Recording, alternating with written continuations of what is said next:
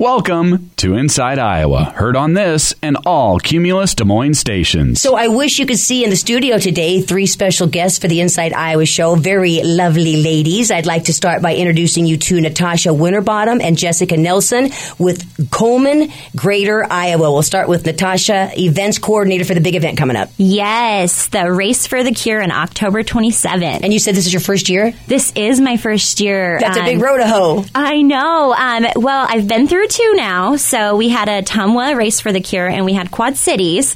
And Des Moines is our big one. And I'm so excited for this race. So one of the things we are going to do is talk about the race today, and we're going to talk about we're doing some fundraising too. Obviously, Yes, yes. Okay. We are really encouraging fundraising this it's year. It's not too early to start doing that. Is it? no, absolutely not. It's never too early for fundraising. And then Jessica, uh, executive director, but you keep saying interim. Why do you Yeah. keep saying that? Um, I am. We're just in a transition period right now, so I am the interim executive director for Komen. While we're um, looking for our executive director, I am due with my first child on September twelfth. so- Congratulations. Yeah, thank you. Well, and you know what else is that I I, I want to have Natasha introduce our other special guest today. I, I want to just say congratulations to you. Is that something that you say to someone? Yes. Let me introduce you guys to our honorary survivor for this year's race. Her name is Jennifer Moss, and she is just so inspiring in her story. Um, I mean, it brings me to tears. So I'm going to introduce you to her. And, it is, and so it is okay then, Jennifer, to say congratulations. It is, yes. Thank you. So, what will your job be then? To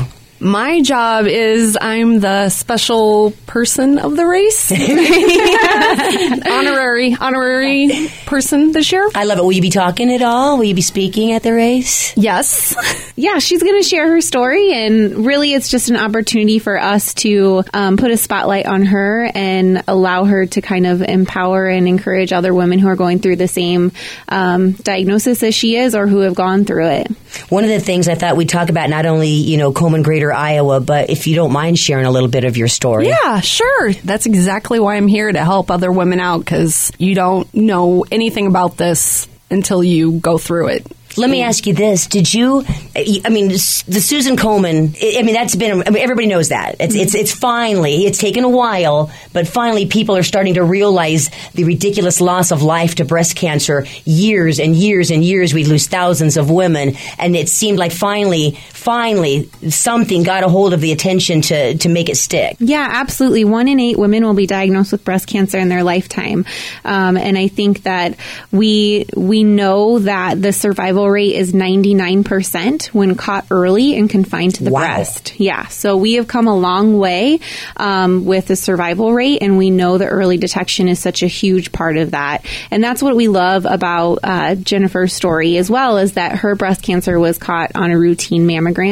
Um, and I think that that's just, you know, one of thousands of stories that we hear of women who um, discover their breast cancer on a routine mammogram. I'm actually um, due for my mammogram appointment, so I will Get there. Get I will get scheduled. that made. well, okay, so well, if you don't mind, then Natasha, what do you think? Should we have Jennifer tell her story? yes, let's have Jennifer tell Okay, her story. all right. So I, like they said, just went for my uh, annual mammogram the week before Memorial Weekend, just like I always do since I've turned 40. They told me at 40 years old, start doing a mammogram, so I did. I went there normal. A week later, I got a call back saying they needed to have me come back in for a recheck. Didn't even think about it. Does that happen sometimes? It happens. I've heard lots of other people, no big deal. Went back in.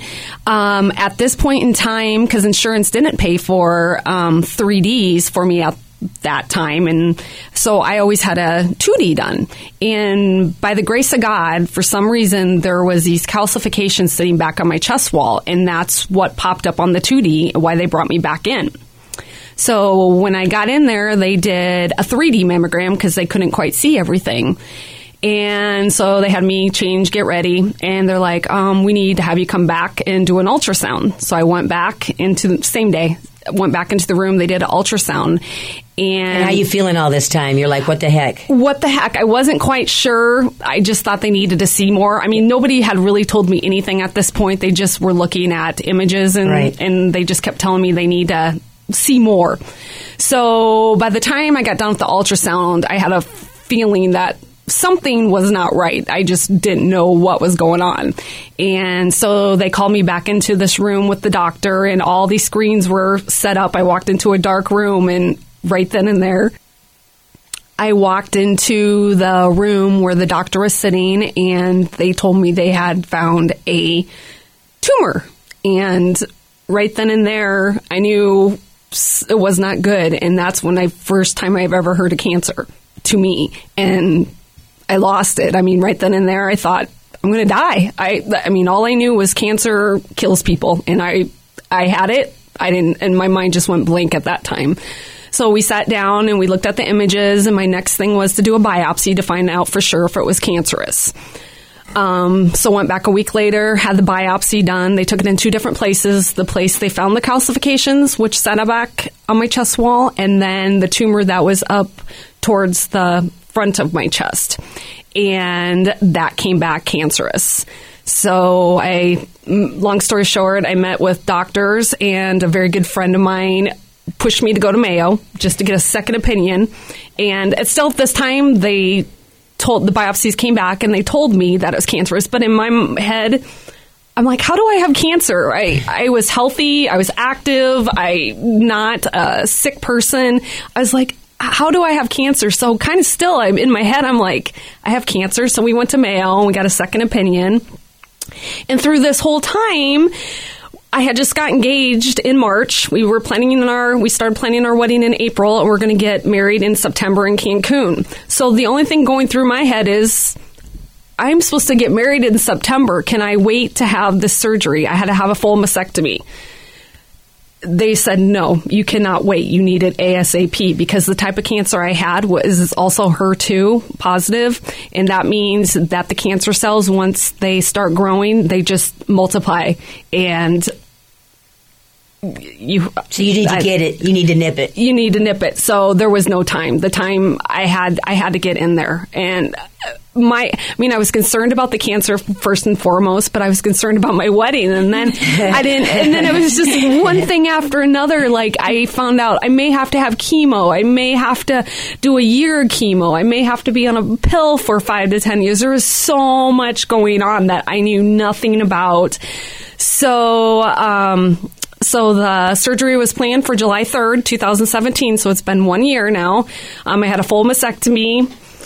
Um, when they were in there, what the scariest part was going through the surgery, they have no idea till you go in to have the surgery if the cancer has spread into your lymph nodes. Mm. So I had no idea what I was going to wake up. It was like a seven hour surgery, and they were so good up at Mayo. They kept my family informed when they had one breast out. Then they had the second breast out, and then they did the lymph node testing. They did all that right then and there.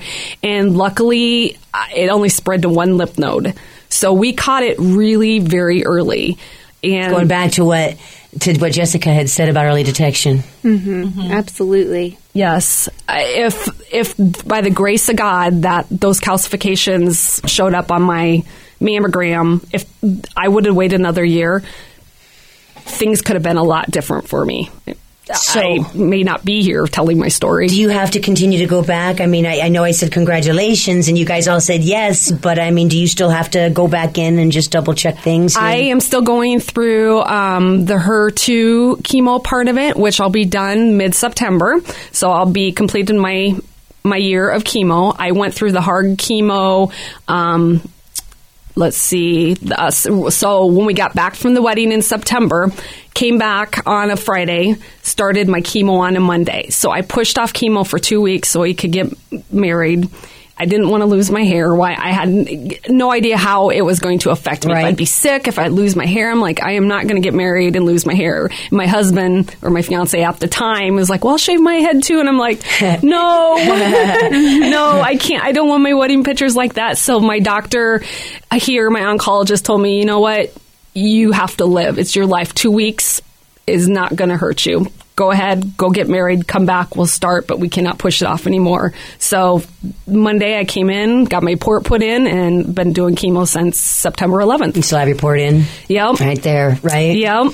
And did, then. Did you, may I ask, did you end up with your hair? I lost all of it because like, it is literally adorable. Thank Your hair you is so adorable. Much. that was uh, that was the biggest, a really hard thing for me. I couldn't shave my head. I I don't know. I just I couldn't bring myself to do it, and I cut it short. That was really hard. I mean, when they say you lose hair, it just came out in clumps, in handfuls. And I was like, how can I lose all this hair? And by Christmas Eve, I remember I have a picture right before getting ready to go to church. I had like two strands of hair in my hair, or on my head, I'm sorry. Um, so yeah, so I completely went bald and I wore a wig. And I mean, if nobody would know me, they would have never known I was going through. I was not that person that wanted people to feel sorry for me, wanted people to know that I was going through a treatment, that I had cancer. I was very quiet about it. I just w- didn't want people to treat me any different. I didn't want people to look at me any different. So it was really hard for me uh, to go through it. I just I couldn't share my story very well. I just it was a lot to take in. And now finally that I'm through it and I'm on the going up ways now, I'm here and I'm able to share and spread the message. Is that how you met these two ladies? Yes, yeah, yeah, yeah. So, all right. Well, so you. I know you. It makes you brings you to tears, but you, we totally look at you like, wow.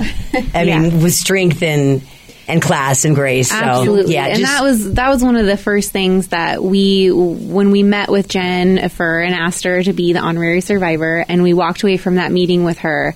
Uh, Natasha and I were both just like, wow. We sat there and talked to her about breast cancer and her story, but the message throughout the entire time she was talking was there's more to life than this. And I had to keep going for my family and for my wedding and all these other things in her life that kept her moving forward. And I just think that's so inspiring. Sometimes, you know, we hit roadblocks in life and we think, oh God, how am I ever going to get past this? And everything else just goes black. But Jen really, I mean, we were talking about it for the rest of the day, just how inspiring mm-hmm. it was that you had all these other things that you were focused on that were, you know, around your family and what you wanted for yourself and how beautiful that was. And Jennifer is just so strong. Like her story is just such an inspiration to other women that we knew she was a perfect fit for our honorary survivor spot. Well, let's talk a little bit about the upcoming event now. We know that we're in the in the fundraising stages, which is what this is all about, is that we can continue the research. Yes. So we are also um, in our registration and um, phases. It's to open. get, to get all the, it, and it's not teams, it's individuals, right? Um, it can be both. Okay. Um, I mean, it's more. I mean, you can do either. It's fun to be on a team, and we have like teams that come out in crazy costumes right. and fun things. So we really encourage teams. Um, yeah. So the registration's open now, and you can register at KomenGreaterIowa.org backslash DM race. And once you get registered, we have a whole bunch of incentives out there for um, encouraging fundraising this year. So I'm really putting an emphasis on fundraising this year because we have a big, bold goal over at Komen, and our big, bold goal is to reduce breast cancer deaths by 50% by 2026. I read that today. Yes. So that fundraising part of it, you know, that goes towards the research, that goes to our local funding, um, our local grantees. It, and Jess can kind of tell you a little bit about where all of our money goes locally. Yeah, so 75% of our proceeds stay local to support programs throughout our 106 county service area. Um, so, to give you an example, we were able to serve um, 250,000 women last year through one on one education and patient navigation, which we know that, you know, Jen is really lucky to have had insurance and had support. Um, there's a lot of women out there that don't have that, or their copays and deductibles are so high that they don't go to the doctor, they just avoid it. So, we fight really hard to support programs like the um, National Breast and Cervical Cancer Early Detection Program here, the Care for Yourself program in Iowa. And we fund programs that cover um, um, mammograms and diagnostic services and treatment um, to make sure that there are resources available for women in our state. And that is what the the great Komen Greater Iowa is all about. Absolutely. We, we want to make sure that access to care, because we know that when caught early and confined to the breast, it's such a high survival rate. We want to make sure that that access to care is there um, for as many women as we possibly can. You're listening to the Inside Iowa show, which is going to be actually a two part show this week and next week with Jessica Nelson, the interim executive director for Komen Greater Iowa, also the events coordinator for the upcoming Race for the Cure with Natasha Winterbottom and our honorary survivor who will be speaking at the walk, Jennifer Moss. Next week, we're going to talk more about advocacy, support groups, what to do with a diagnosis in your family, and more about the upcoming Race for the Cure. Thanks for listening to Inside Iowa. Heard on this and all Cumulus Des Moines stations.